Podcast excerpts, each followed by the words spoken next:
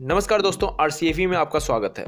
Corona virus की वजह से अमेरिकन सिटीज़ में बार रेस्टोरेंट सिनेमाघर सभी बंद कर दिए गए हैं। पीएम मोदी ने कल सार्क कॉन्फ्रेंस में कोविड 19 इमरजेंसी फंड बनाने का प्रस्ताव रखा है और इसे शुरू करने के लिए 10 मिलियन डॉलर की स्टार्टिंग प्रपोजल दी है भारत की तरफ़ से।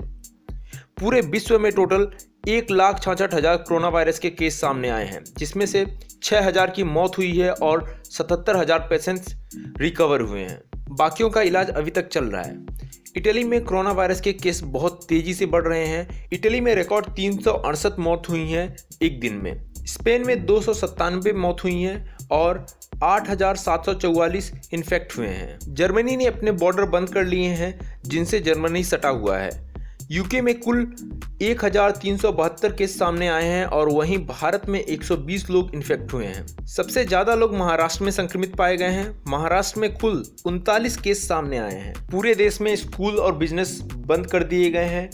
फ़िल्म बॉडीज की शूटिंग डिले कर दी गई है और आईपीएल का टाइम शेड्यूल कर दिया गया है। और इंडिया ने सभी वीजाज को सस्पेंड कर दिया है अप्रैल 15 तक के लिए। इस वीडियो में बस इतना ही। अगर आपको वीडियो पसंद आए तो हमारे चैनल को सब्सक्राइब कर लीजिए और इस वीडियो को लाइक कीजिए। Thanks for watching.